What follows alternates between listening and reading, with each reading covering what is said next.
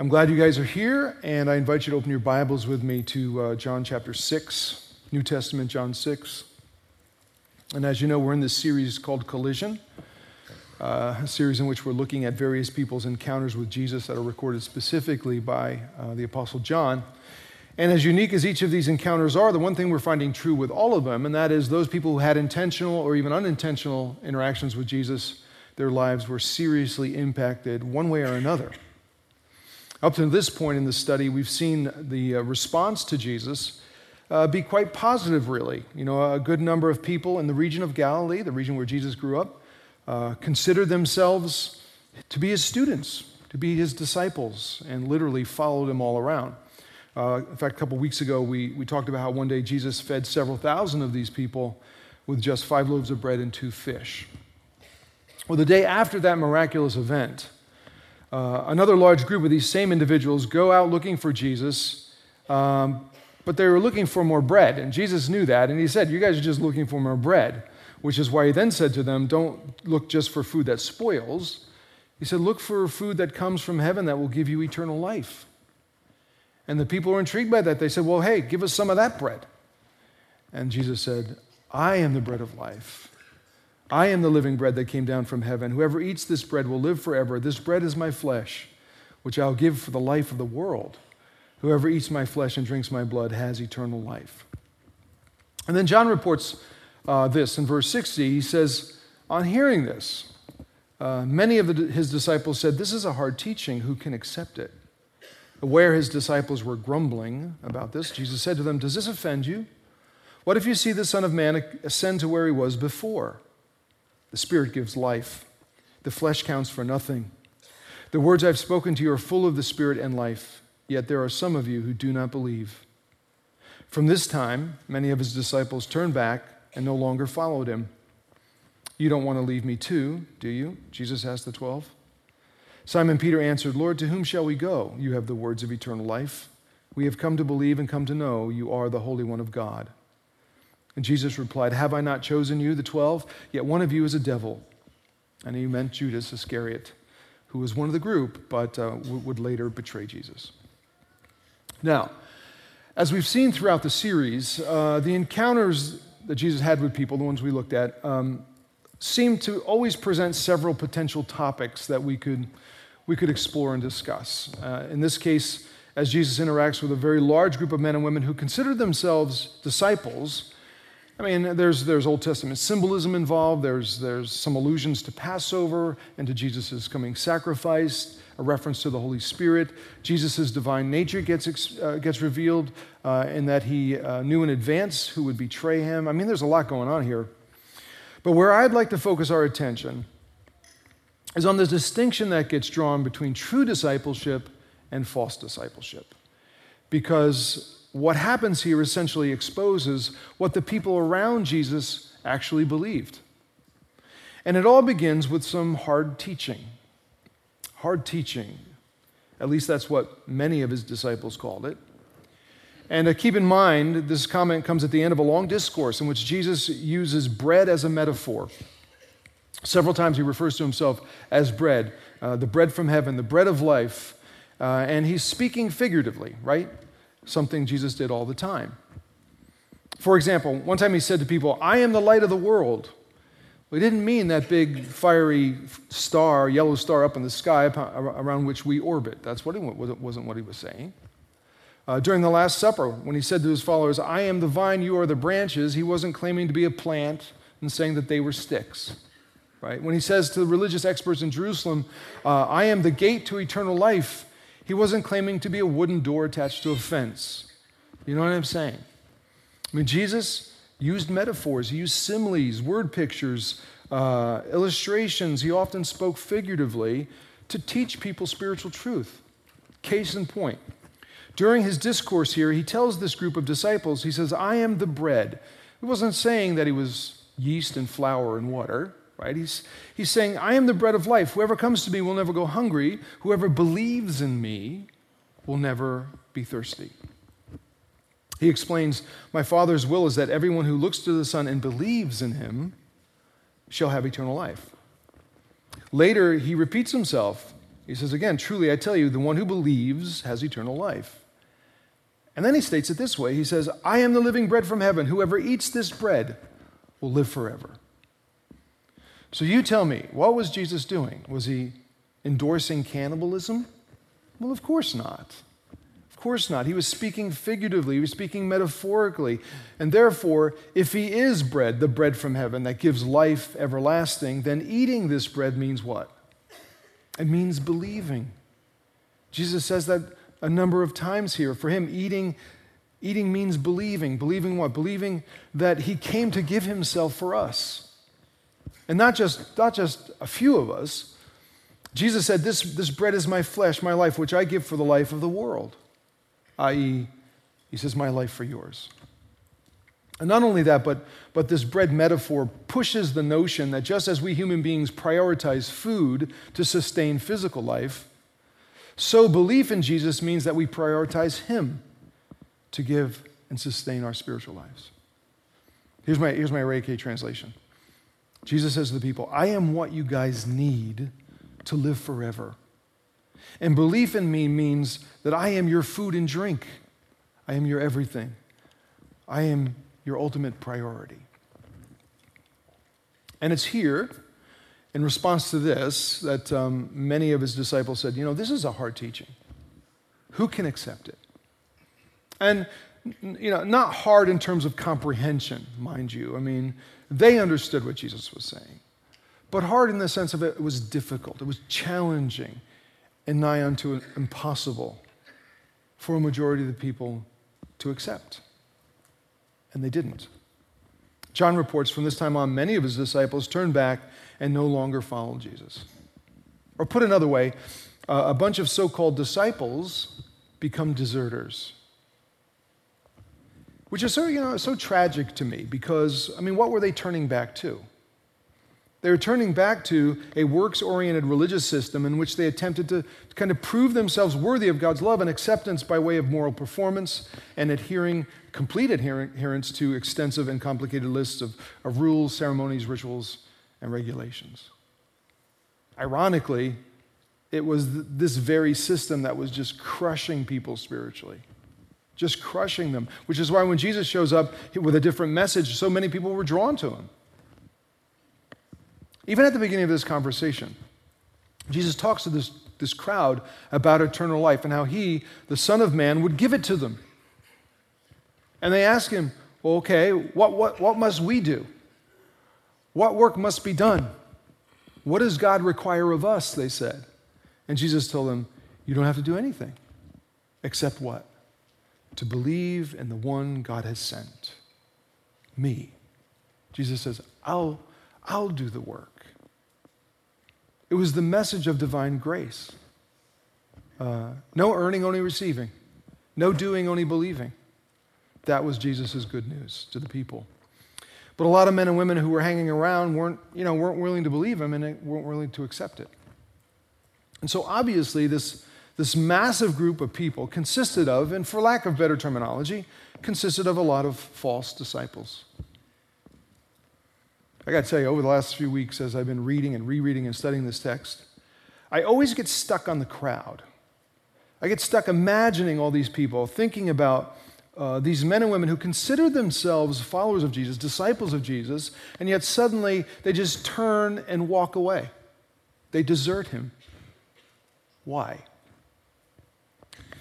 Might I suggest they did it for various reasons? And I say that because it seems to me there are different types of, types of false disciples. For example, among this large number of men and women who had come to see Jesus, I'm guessing there were some who, who really followed the crowd more so than the Christ. Now, what do I mean by that? Well, uh, have you guys ever heard of mob psychology?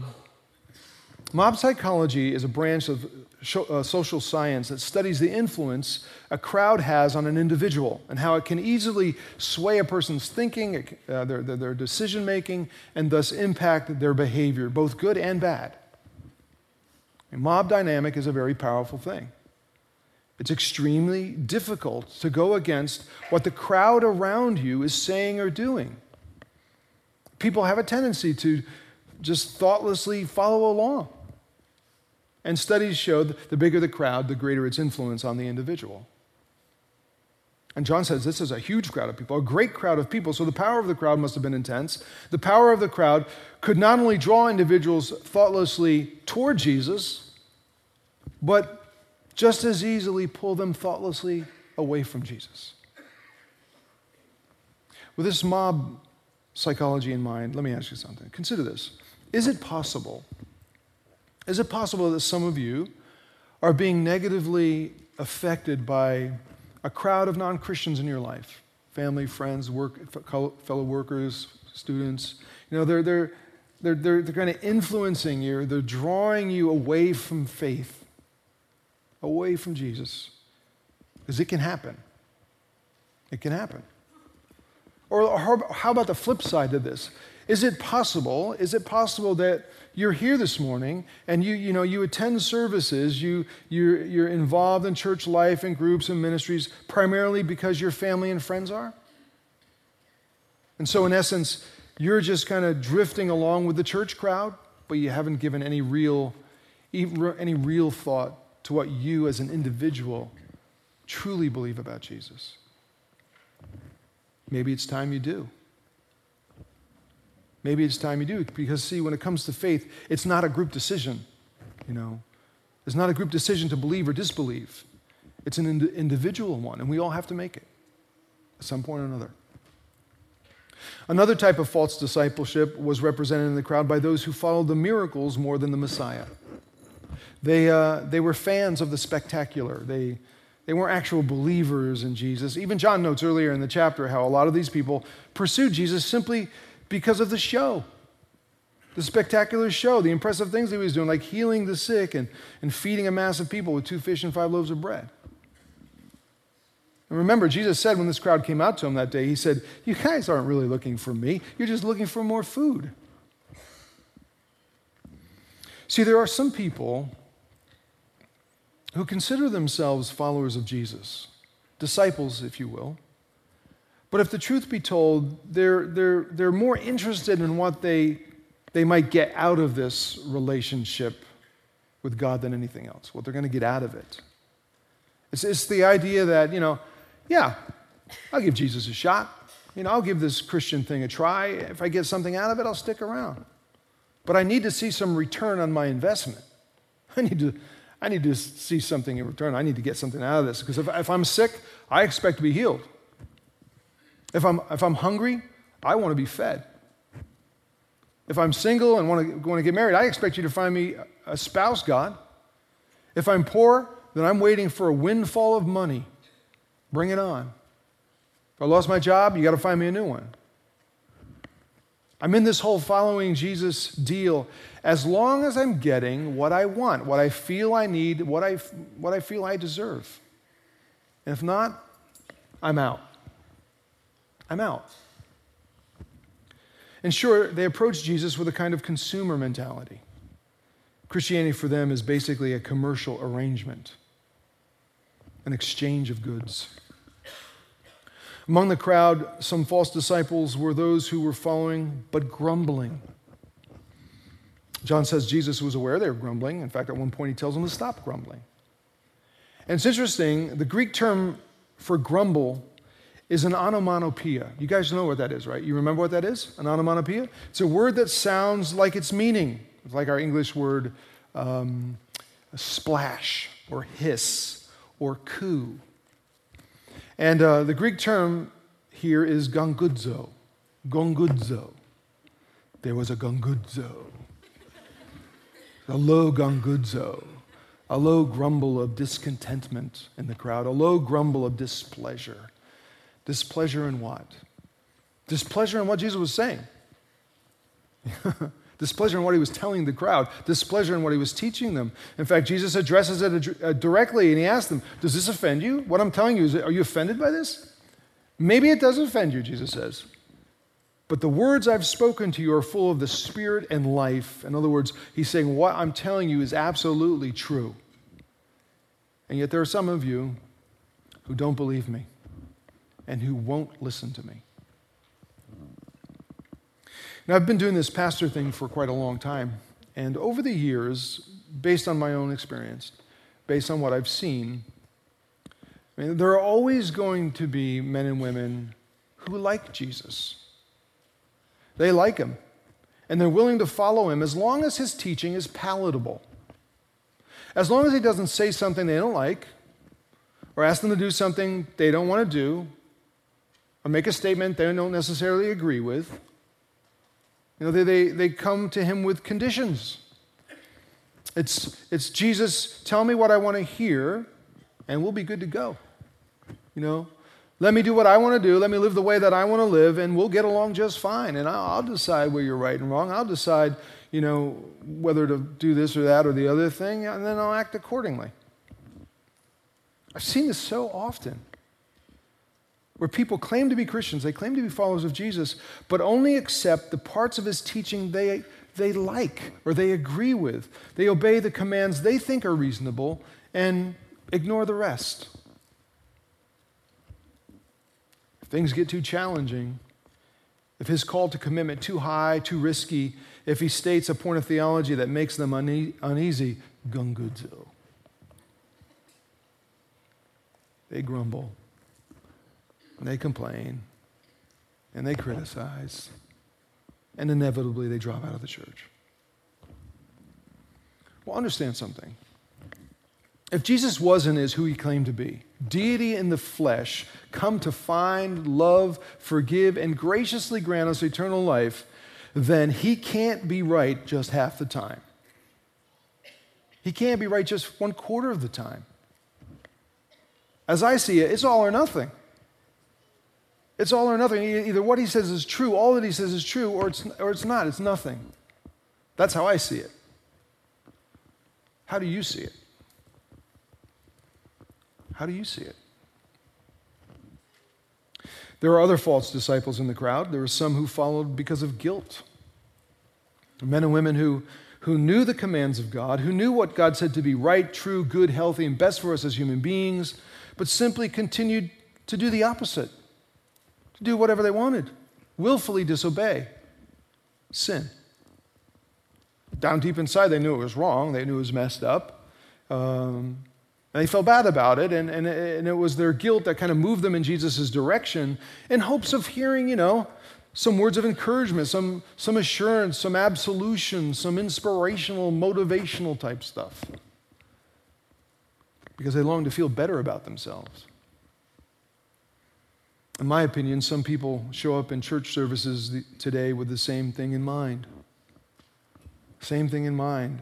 Be a bit religious, hear some things Jesus had to say, sing a few inspirational tunes, offer a prayer, give a couple bucks, and maybe leave feeling a little better about themselves. It's kind of a feel good spirituality. But it's just a superficial it's just superficial. It's just a way to temporarily assuage their guilt until next time. There's no real desire to, to open their life to Jesus. There's no real desire to follow him. There's no real desire to believe and, and reorient, allow God to reorient their whole life around loving, serving, and knowing him. It's the kind of person who's hedging their bets, really. That's, that's why they come. It's like betting on both teams in the World Series, but it doesn't work. And it won't work. It won't work. And finally, in the crowd around Jesus, false disciples were those who followed because they liked being right. They enjoyed the the academic side of things. They enjoyed the intellectual discussions, the theological parlays. They, they longed for more and more and more and more and more information about God. They wanted, they wanted to be sure they had Him figured out, they had Him nailed down. They wanted the truth, they wanted sound doctrine. They wanted an accurate bibliology, an accurate hamartiology, a soteriology, an eschatology, an anesthesiology, ornithology, whatever. They wanted all the ologies. they wanted all the ologies. Why? So then they could say, We're right. We're right. And then look down their noses on the poor slobs who were wrong. They could then be the insiders, you see. They could be the ones with all the answers. For, for, faith, for them, faith was more kind of just about doctrine. It was, it was academic. It was, it was all in their heads, but it, it never made their way down to their, to their hearts. And that's problematic. And here's why. If you've been around here any, any length of time, you know that you've heard me say it a million times, and if not a million, I'm working on it. But being a follower of Jesus is not about information. It's not just about information. It's not just academic. It's not just rational. It's experiential. It's practical. It impacts not just how we think, but how we live every single day. Faith is both. True faith is both. Is it for you? All this to say is there were a lot of men and, men and women hanging around Jesus who considered themselves followers, disciples, but they really weren't. They really weren't. And we know they weren't because when Jesus tells them, when he says, Look, I am what you need to live forever, I give up my life for you. And so believing in me means I become your food and drink your ultimate priority. Many, many of them wanted nothing to do with that kind of discipleship commitment. Mm-mm. And so they turned away and they stopped following. They, they deserted him. And when that happened, Jesus posed a question to those who remained, specifically to the 12, but there were other people there, men and women. And he asked them, he says, You don't want to leave me too, do you? I'll be honest, I used to think Jesus probably said that, asked that with a sarcastic edge to it. But the more I read the story, the more I understand about Jesus, the more I, I don't see it that way. I don't see it that way because if you notice, there's no, there's no follow up threat.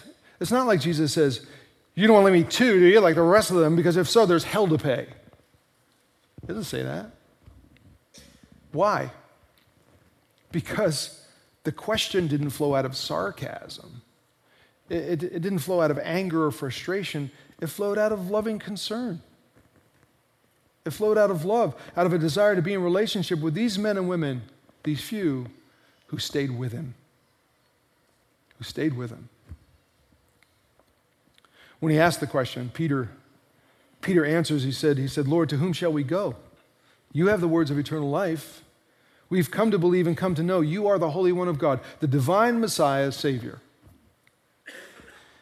And it's at this moment and in this statement, uh, I think we get a glimpse of what true discipleship is, what it looks like. Because with his answer, Peter gives us sort of the irreducible minimum of what it means to be a Christian. First things first, he says, Lord, to whom shall we go? Now realize like all other religious type people, Peter was once under the impression that if he could just, if he could work hard enough and be good enough and follow the rules, perform the rituals, if he could control his life and morality, then he could prove himself to God. He could earn God's love and favor, get himself to heaven. But at this point, clearly, Peter, Peter recognized that the path of works oriented religion is a spiritual dead end. It's a spiritual dead end. Because the harder you try to be perfectly good and in control, the more you realize you are neither. Neither. And that's a devastating reality. That's devastating. And yet, that's where true discipleship begins. It's not by saying, I can do it, I can be good enough, I can keep the rules, I can make it by myself, I don't need anybody's help. That's not where discipleship starts. Discipleship starts by humbly admitting, we're not good enough. We're broken, man, severely broken and powerless and helpless. It's saying, Lord, to whom shall I go? Who else should I go to? For Peter, it was, it was a rhetorical question because he knew the answer. He says, Lord, you have the words of eternal life. You have the, the message of eternal life, which implies to me true discipleship involves listening, listening carefully to the good news, listening carefully to what Jesus what Jesus says, thinking deeply about the claims Jesus makes, claims that were and remain today profoundly different from founders of all other religions, because all others claim to show us how to find God. Jesus came and said, I am God, come to find you. Completely different, completely unique. But I'm sure the false disciples, the deserters that day, couldn't, couldn't stand it when he suggested such a thing. And they thought he was a they thought he was a decent rabbi. I mean, they experienced his compassion, they, they witnessed him do the miraculous. And, and, yet, when Jesus tells the crowd, I am the bread from heaven, this bread is my flesh, which I will give my life, I will sacrifice my life for the life of the world. You have to eat my flesh, you have to drink my blood, you have to believe in me. They didn't like that. They didn't like it. You know why they didn't like it? They didn't like it because Jesus was essentially saying to them, You guys aren't good enough. You're not moral enough. You're, you're, you're, you're, too, you're too profoundly broken. You can't solve your own sin problem. So, in love, I've come to do for you what you can't do for yourselves. In spite of all your efforts, God owes you nothing. And therefore, it has to be a matter of divine grace. It has to be. Salvation is a gift that you receive, it's not something you earn. My life for yours.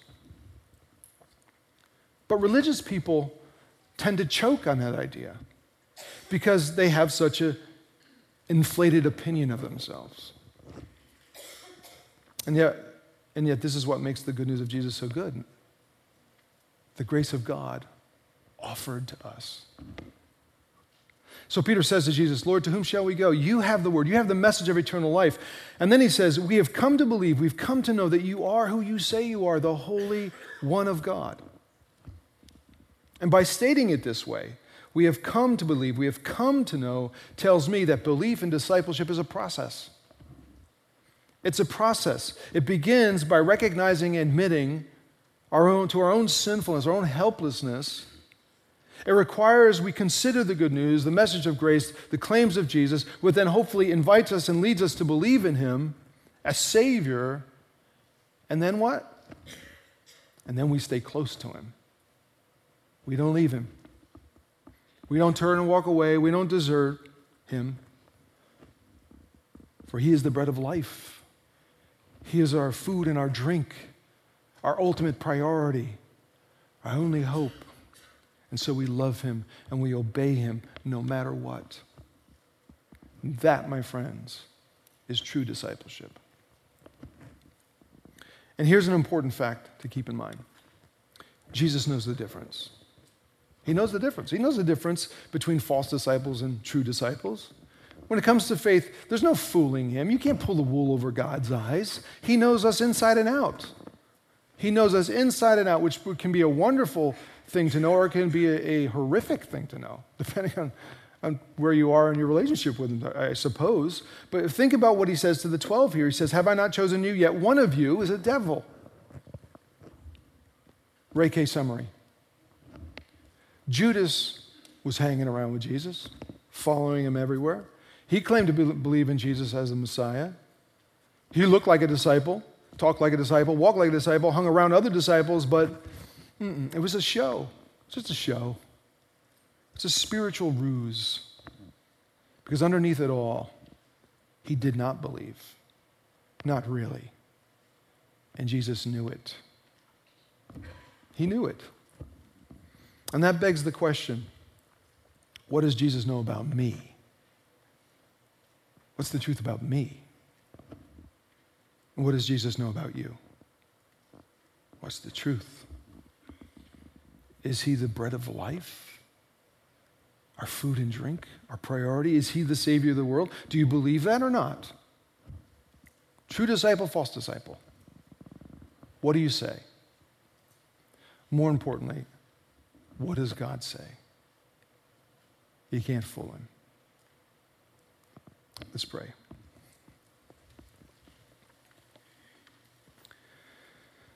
Our Father, it is so easy for us as human beings to be kind of pulled along with the crowd. I think we learn that early in our, in our lives, growing up. We see it in our children, peer pressure, uh, the pressure to conform to our friends and the, the crowd around us. It's a, it's a reality of human experience. And it doesn't end with childhood, it doesn't end with adolescence, it continues into adulthood because we too are influenced by the crowd around us wanting to please, thoughtlessly being pulled along by the group, sometimes in a good way, sometimes not so much. But the truth is, following Jesus, believing in your Son, what He's done for us, Savior, is not a, it's not a group decision to believe or disbelieve. It's an individual one each of us has to make. And there's no, there's no fooling you on it. We can hang around with disciples. We can talk like disciples. We can talk church talk. We can, we can, we can look the part day after day, week after week. And yet, when you look at our hearts, when you look at our lives, you say, I know the truth. My prayer is this morning that your Spirit would, would work in our lives and would reveal to each and every one of us in this room what is true. Give us the courage to admit what is true. I pray that each and every one of us in this room would make the decision to follow hard after Jesus. For he is the bread of heaven. He is our food and drink. He is our hope. He is our life. He is our priority. May we never leave him. May we obey him and stay close. In Jesus' name we pray. Amen. Thank you all for being with us this morning. And, um, know, I hope you've made a, that firm decision to be a follower of Jesus. Um, I think at the end of this encounter, when they're all together and all the people leave him, and he turns to those who remain and asks them the question, and they say, Yes, we're, we're staying. And then I think of Judas, you know, who's just kind of playing along and eventually turns on Jesus and deserts him, betrays him. And, uh, and that the other 11 go on, with the exception of John, uh, the other 10 then, all gave their life. They were, all, they were all martyred for their faith. All of them. They gave everything they had for Jesus because they believed he was who he was, said he was. John had the privilege of dying of old age, but that they all gave their lives. They, they, they demonstrated they were true disciples, true followers. How are we doing that? What is the evidence in our lives? I challenge you to think about that. It's an important question because we can't fool God. So my hope is that you know Him, that you're committed fully to Him. And if you want to talk more about that, some of our prayer team folks will be down here following the service. Certainly, they'll be happy to talk with you about it. Okay. Um, also, uh, I hope you can come back next week. Join us uh, as we continue the series. We'll take a look at another encounter that uh, is pretty well known, but I think it has some hidden gems in it that we need to talk through and, and consider uh, with one another, all right? In the meantime, have a great week. Uh, let me pray for us, and then we can uh, go our way. Our Father, once again, our worship you does not end today. It's not just a one hour a week deal. It's our lives are to be acts of worship. A faith in you changes not just how we think, but how we live every single day. Is it? Has it? I pray that we be honest about it, and if not, Lord, may we reevaluate our commitment to you. But my hope is in a world that desperately needs some good news, I hope and I pray that your church would leave this place today and live our lives in such a way to reflect Jesus, his love, his grace to those who need to hear it. We ask your hand of grace and peace rest on your church now in Jesus' name. Amen. Thanks for being here, guys. We'll see you next week.